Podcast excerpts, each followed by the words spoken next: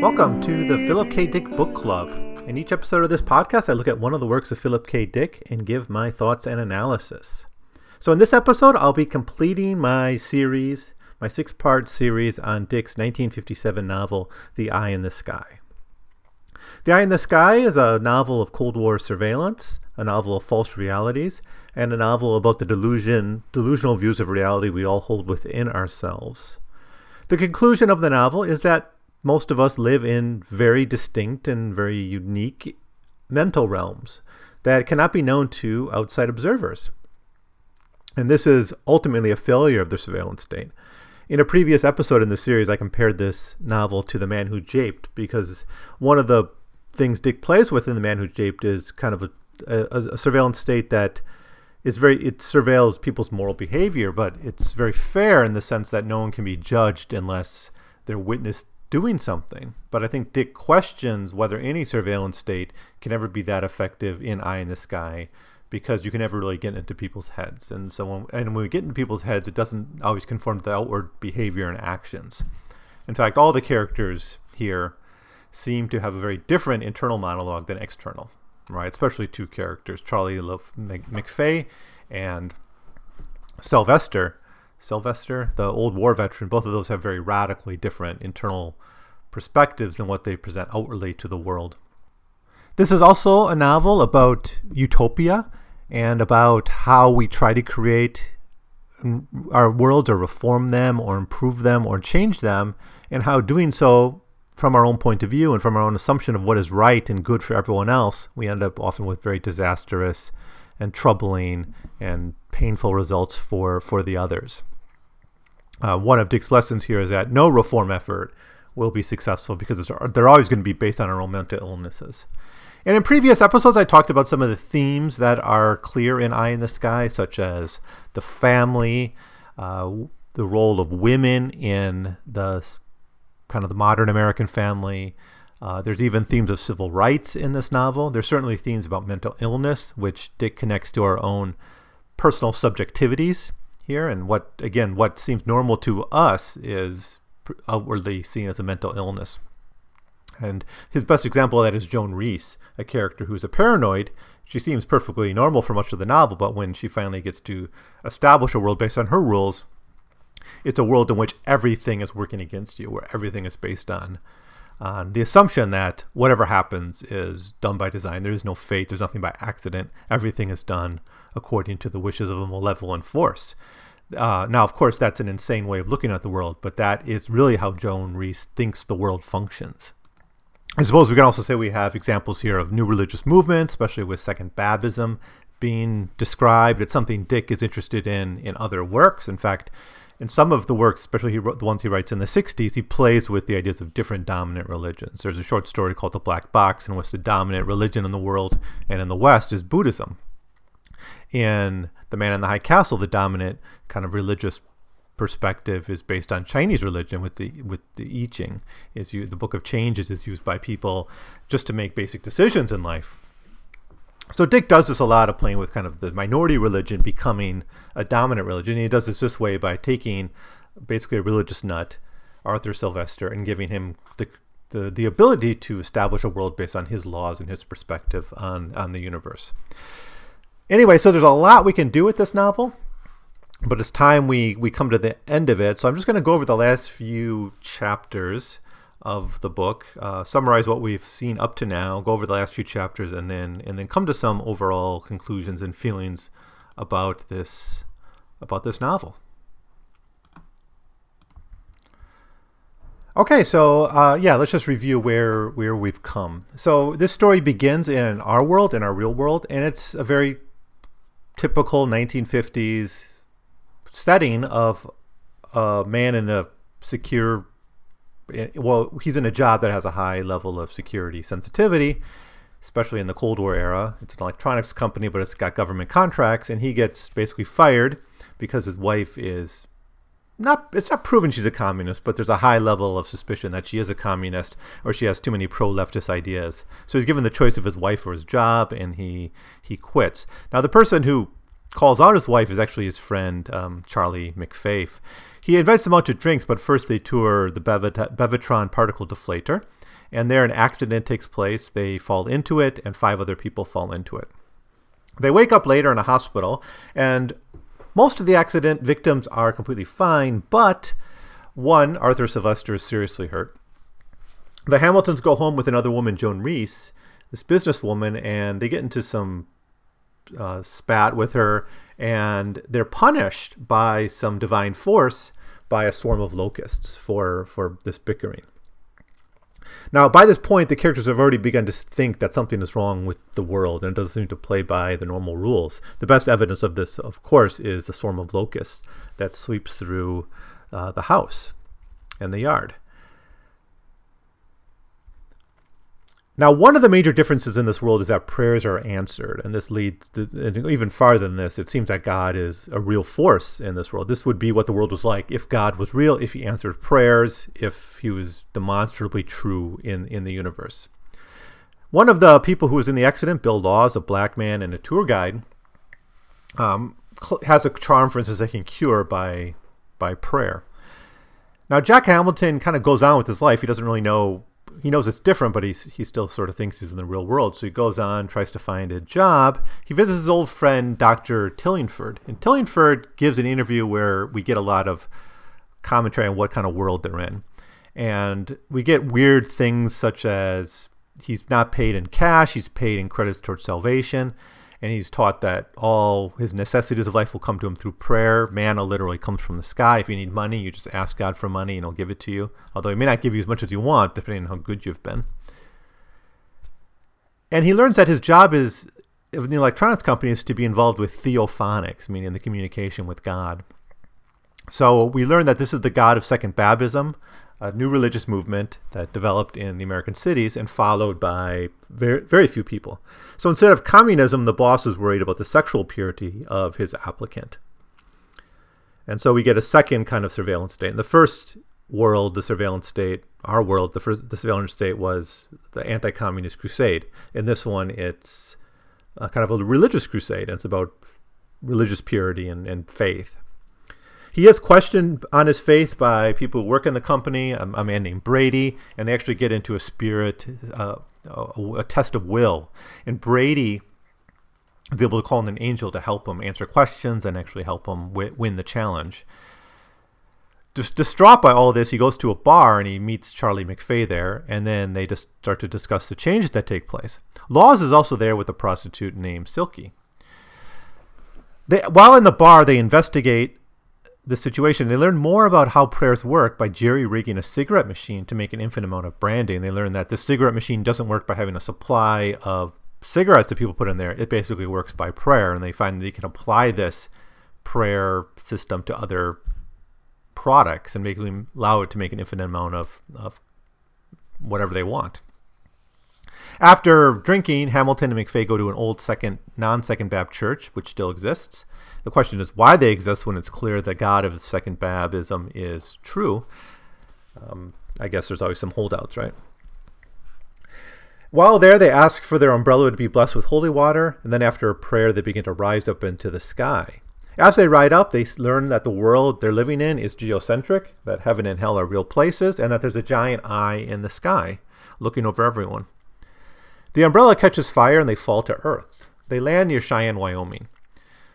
Charlie McFay goes back to California, but Hamilton prays for some money and goes to the t- the Central Temple of Second Babism, which is nearby. He wants to meet the the kind of the central prophet, the central leader of this church. And while he goes to this big temple, he sees that Arthur Sylvester is one of the few people identified publicly as someone who's going to be saved and going to heaven. Hamilton therefore returns to California with this information, with this information ready to confront Sylvester. He sees that Marcia and Bill Laws have physically changed as well, based on Sylvester's assumptions about radical women and about black people. So he's both racist and sexist. They go to the hospital and battle Sylvester, who calls on divine help, but eventually they're able to knock him out, and this destroys his his delusional reality and allows them to enter into a new world. When they when things get back to normal, they, they look around and they notice that although things have gone back, they haven't they've also changed from what they expect. Most clearly, Marcia has no sex organs. She's completely neutered, as is everyone else. So their sex organs are gone. This world is that created by Edith Pritchett, and she begins to abolish categories of things she does not like, such as Russia. Um, she abolishes sex. She abolishes a lot of other things that make her uncomfortable.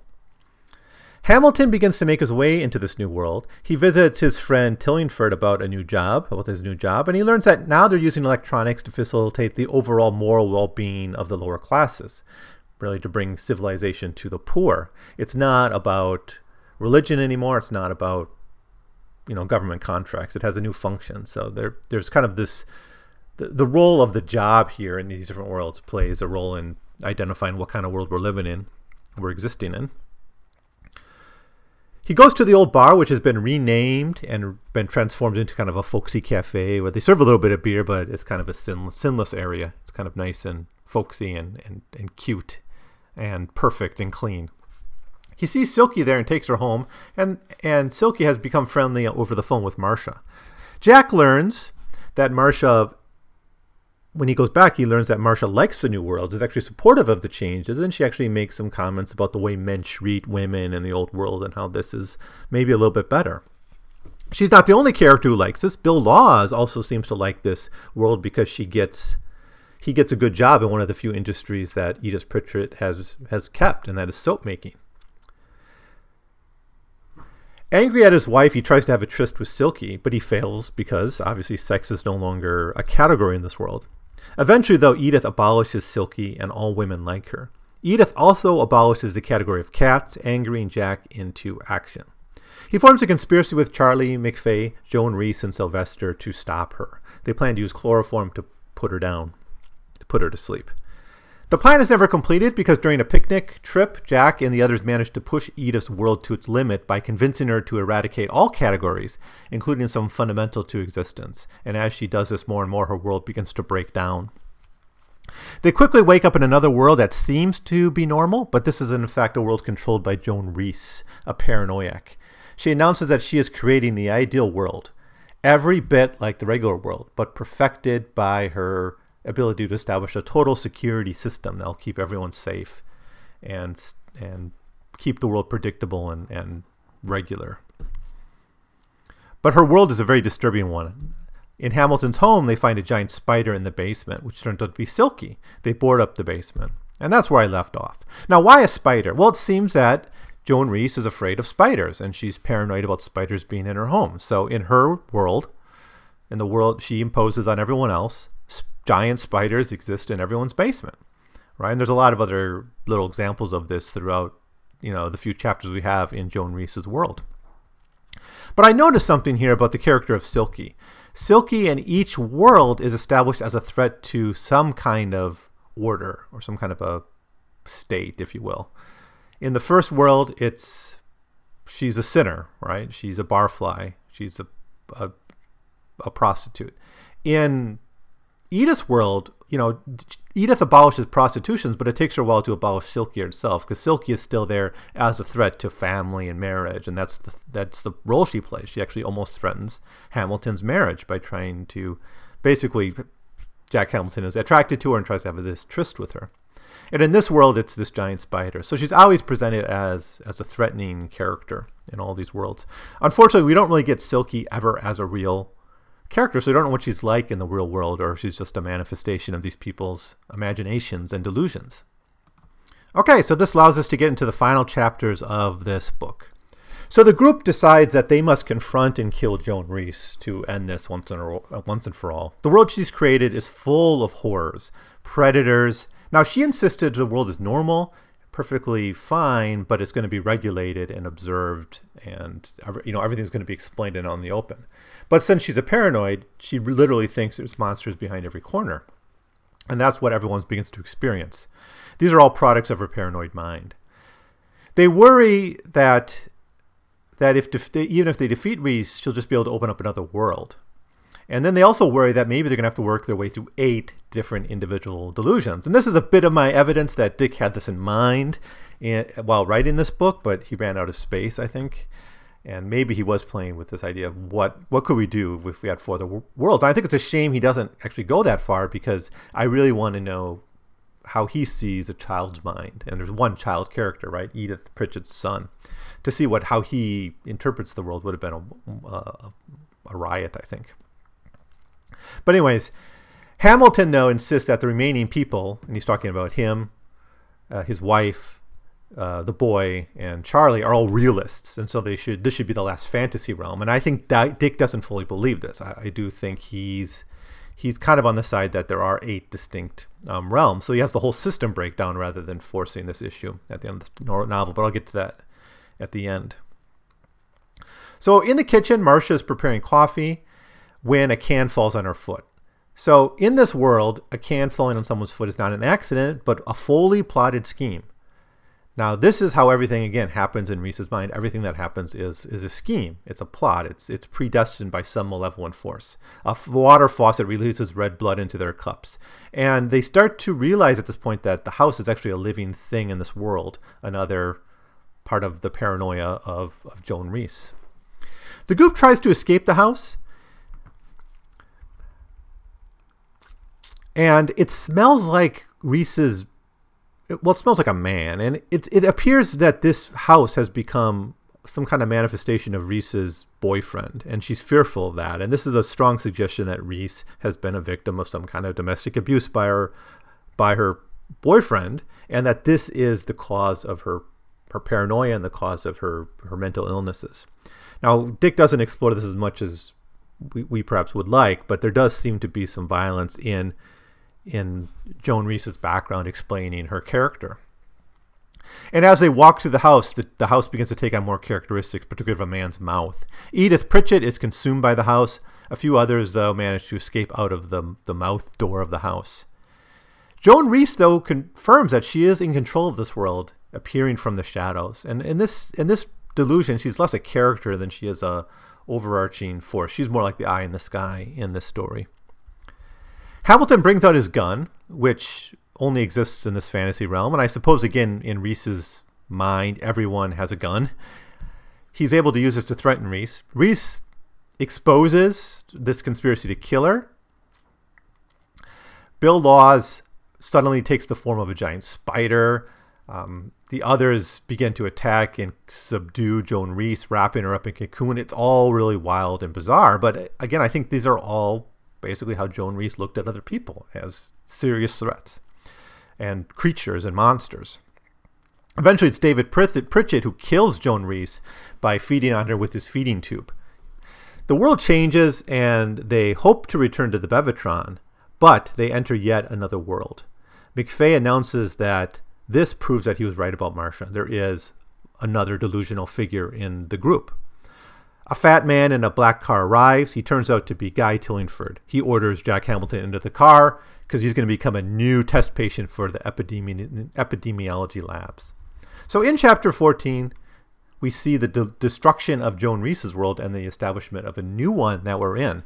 But this one's interesting. Joan Reese presented her world as eternal. She said, I'm going to create the ideal system that's going to last forever and it's going to be the most stable because I'm going to have control over it. But because she enters into this as a paranoid, as someone who's a you know someone who thinks everyone's out to get her, that becomes true. It, it it's it's inevitable. It's written into the way she looks at the world that someone's going to be out to get her, and it turns out all her friends are actually monsters, and this ends up being a very unstable system. Now, if you want to make a criticism of Stalinism here, or pretend Dick or think Dick is making a criticism of Stalinism, you could say that. I mean, one of the things, kind of in a high school textbook version of Stalinism is that Stalin was a paranoid, right? And he had to, you know, had to wipe out all the people who were against him within the party, right? He had these long lists of enemies, enemies of the state. He had to erase and all that. And then, you know, if you do that enough, eventually your entire system breaks down because if you can't trust, if you treat everyone as an enemy, eventually you will have enemies in there, and that's kind of the trap that Joan Reese um, falls into. But anyways, at the end of chapter 14, we find ourselves in a new world. Its nature is not yet undefined, but a the hint that we're in some kind of world of communism is suggested by the fact that Charlie McFay identifies Marcia as the creator of this world, and she's been established from the beginning of the novel as a, probably a closet communist. All right, chapter 15. So they're in Guy Tillingford's car. He's the boss, right? He, or he's Hamilton's new boss. He takes a different form in each of these roles. He doesn't appear in Joan Reese's version of reality, but he appears in the others. So he's carrying Jack Hamilton and the rest of the group, and it begins to dissolve into a shapeless hunk of metal as the world seems to collapse. And we, and we start to get more and more sense that the world is collapsing. And they start to see glimpses of their own bodies at the floor of the of the particle deflator room and, and their injuries. So it seems it's starting to break down. And this is how Dick is able to escape this trap he's in, where he seems to have to almost write about eight distinct worlds. Now, when the world kind of restabilizes, they have to walk through a working class community in the midst of a riot. They start being pelted by bricks as rioters throw rocks at them and rocks at the car. They believe it's a simple matter to escape. They, they said, This is Marcia's delusion. We only need to kill her. She's the source of this world, which, to come out with it, is a leftist stereotype of capitalism barbarism, capitalist barbarism. It's not a communist utopia. So, in uh, Arthur Sylvester's world, where he's a religious nut, he creates a kind of a religious utopia, a world in which God does answer prayers. Now, if the person who creates this world, if she, he, whoever it is, turns out it's someone else, it's not Marcia, but at this point, we the, the story wants you to think it's Marcia, then you would get at a communist utopia, right? Well, not quite, because communism is a critique of capitalism, especially at that time, 1950s America. Communism exists more as a critique of the existing order, not a utopian vision. Precisely. So it's more, this is how the world functions in the mind of uh, the communist critique of capitalism. At least that's what Dick's trying to say. So you get all these exaggerations of like a, a, totally repressed working class in open rebellion against their oppressors, an aloof ruling class treating the working class as test patients in their epidemiology labs. It's, I mean, that's what we get. So it's a leftist stereotype of, of the capitalist system. Now, it's not a well constructed world, however, and we see it's breaking down. I think this isn't because the creator of this world is not a truthful about his beliefs or doesn't have hold of himself. I think for whatever reason this entire world starts to break down. I think it's it had a deadline. Threats in the form of other leftist cliches are here as well. You know, there's 1930s gangsters who seem to be able to run roughshod over the working class and whoever they want. We have lynch mobs led by capitalists trying to kill Bill Laws. We have an active street riot emerging, and on and on. Jack and Marcia Hamilton, Charlie McFay, and Bill Laws escape the worst of the riot, looking for the Hamilton house. And they go back to it. And I think this is, I've talked about a few settings that show up again and again, like that bar, uh, Tillingford's office, and the Hamilton home. These are the, kind of the main bases from which we can compare how these worlds function. They find the Hamilton home in a neighborhood that's a total slum full of decadent establishments, gun shops, armed soldiers on the streets, and other, again, leftist stereotypes of, of capitalism.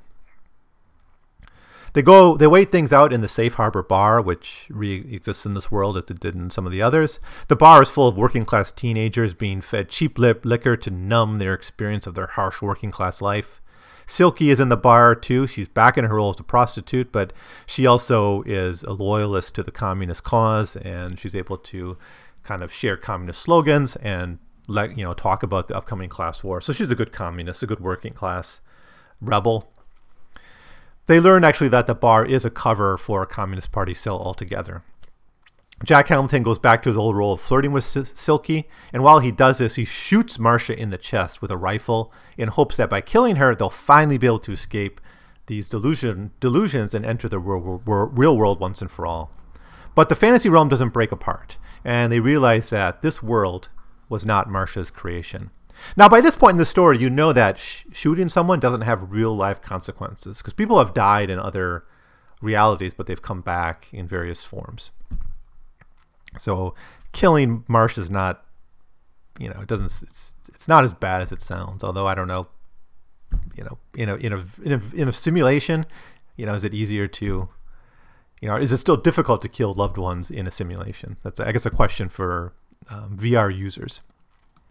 And this brings us to the final chapter of the book. So, with if it's not Marcia, who is it? Is the question we're left with, and it's answered right away in chapter 16. Charlie McFay changes and grows, and he transforms into a massive golden deity, a strong, ideal figure known as Comrade Commissioner. McFay confesses to Hamilton that he's been a communist since the Great Depression. He says that he is he tried to out Marcia as a communist, not because she's a communist, but because she's dangerous to leftist politics. She's more of a she's more of a threat to the left than she is to, you know, the the, the capitalist system itself. He says that she's a dabbler in politics. She clings to the quote cult of individualism, and she can't be trustworthy as a member of the leftist movement. That's why he didn't like her and wanted to out her. Hamilton attacks McFay, but he's quickly overcome by his power and his party loyal workmen that surround him in this bar. The evidence that they are in the Bevatron, though, becomes more visible as workmen knock out, knock out McFay and other accident victims appear on the ground around him. So the wor- real world starts to emerge. So whatever had happened to them is ending. And now all this took place. This whole novel takes place just a mere seconds in in re- in the real world. So it just seems it's like a they're they're accelerated delusions brought about by the accident, but they're very they're limited. They weren't going to be here forever. There wasn't really a way to get trapped in here. That's how I read it, anyways. There's nothing that they really do within the world that seems to break it down, like they like with um, the Edith Pritchett or the Sylvester delusions. There, they took action that seemed to end that end that particular delusion. Here, it just seems to break apart. Now, back in the real world, we hope, Colonel T.E. Edwards listens to Jack Hamilton's report that Charlie McFay is the real communist. Now, of course, Jack Hamilton's evidence is pretty, got to be pretty flaky. It's like, why, had a, a joint dream with him where he revealed he's a communist. I guess that would be his evidence. But he does try to make this case. Um, but at the same time, he doesn't have direct evidence that Marsh is not a communist. He tries to prove that McFay was using his position to root out potential party enemies. And so it had really it was really about internal communist politics rather than his role as a security agent for this um, government contractor. But he argues that the same principle should be applied broadly. If Marcia cannot be given the benefit of the doubt as being a loyal American, neither should McFay, and therefore the accusation should be enough to get the guy fired. But they're unable to reach an agreement. Edwards is Edwards, by the way, is is Mc, uh, Hamilton's old boss. I guess he still has the job at this point. He hasn't yet um, been totally fired. So, unable to reach an agreement, Edwards talks about Hamilton's future, and Hamilton decides he's not going to go to he's he's going to quit his job with this company, but he's not going to go work for another big corporation, and he's not going to get a job with Guy Tillingford. And he decides he's not too sore about leaving the defense industry altogether. He said he never was a fan of the security culture and the building of weapons of war, anyways.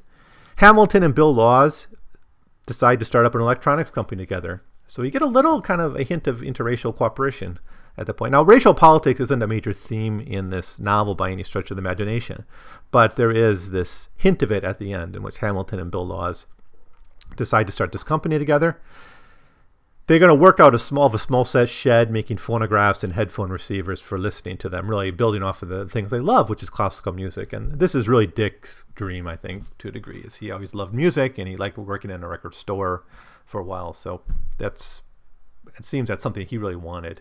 And some of it, i think his attraction to tinkerers comes from you know his his his fondness for phonographs he discusses his plans with the Pritchetts. Edith agrees that Hamilton, with Hamilton, about the need for a strong cultural foundation to civilization. They, they may not agree on the details of what that strong cultural foundation might be, but they find grounds to agree. And Edith agrees to invest some of her money in this beginning of the small firm. So that's the end of the novel. We end up with a very, very optimistic story, although there's a lot of pessimism in there, especially in the way people's internal logic plays out and how it, they end up being very oppressive and very irrational and, and, and strange. But still, in the real world, these characters are, are able to come to some agreement. And I think it's interesting that Edith is chosen to be a character who is going to work with Hamilton on culture, something that they disagreed very firmly about inside the mental realms, inside these delusions. And it actually was a big source of conflict over over music, right? I think Edith in her in her world abolished abolished like Stravinsky and Bartok music that Hamilton very much liked. So there is possibilities in the real world for people to overcome their their subjectivities and work together on a project. And so I think we do get a nice kind of optimistic conclusion to the story. Anyways, I've been talking about this novel for a really long time, over six episodes, so I don't have that much more to say about it. It's I talked about its themes throughout the different episodes, um, and I reviewed them a little bit at the beginning here. So I'm just going to sort of leave it, but but really recommend it. I think it's it's one of his great novels. It's it certainly should get a little bit more respect. I think this is one of his more like filmable novels. Actually, I think this would be one that would really work well well if it would be filmed. I don't know why no one's attempted it or picked it up you know, especially nowadays. May, maybe there's other wor- works like Existence that kind of play with the same themes, but I think this does it in a different way because it's really about how we're all deluded in, in various ways. I, I think that's a really fascinating theme, and I, I like how Dick handles it here. Um, I have very few complaints about it, other than you know I, I do get the feeling he wanted to write about all eight different delusions eventually, and he, and he ran out of time. I think the pacing is especially towards the end, a bit rushed. But I love the characters in this novel. I think it's the strongest characters in a Dick novel up to this point. There's going to be other novels that have strong characters and, and well developed characters later on, but this is, I think, the first the first of his novels where he has characters you can really sort of take with you after you read them. So, anyways, Eye in the Sky, uh, a great one. I really recommend it, and it's a lot of fun too. It's actually hilarious at times. It's it's really laugh out loud funny from time to time. So that will do it with this episode, and so that'll do it for Eye in the Sky. Looking ahead, I'm going to look at the short stories Dick wrote in 1957, and there are three of them. I think they're Misadjustment, Null O, and and one more. I forgot what it's called, but you know I'll look at three stories, and then I'll go back to the novels of the novel of 1958, which is what's the name of it? Time Out of Joint. So, anyways, thank you so much for listening. If you have any of your own comments about Eye in the Sky, please leave them below, or you can send me an email at 100pagescast at gmail.com. Uh, and um, I'll be back with with the stories of 1957. My tired thoughts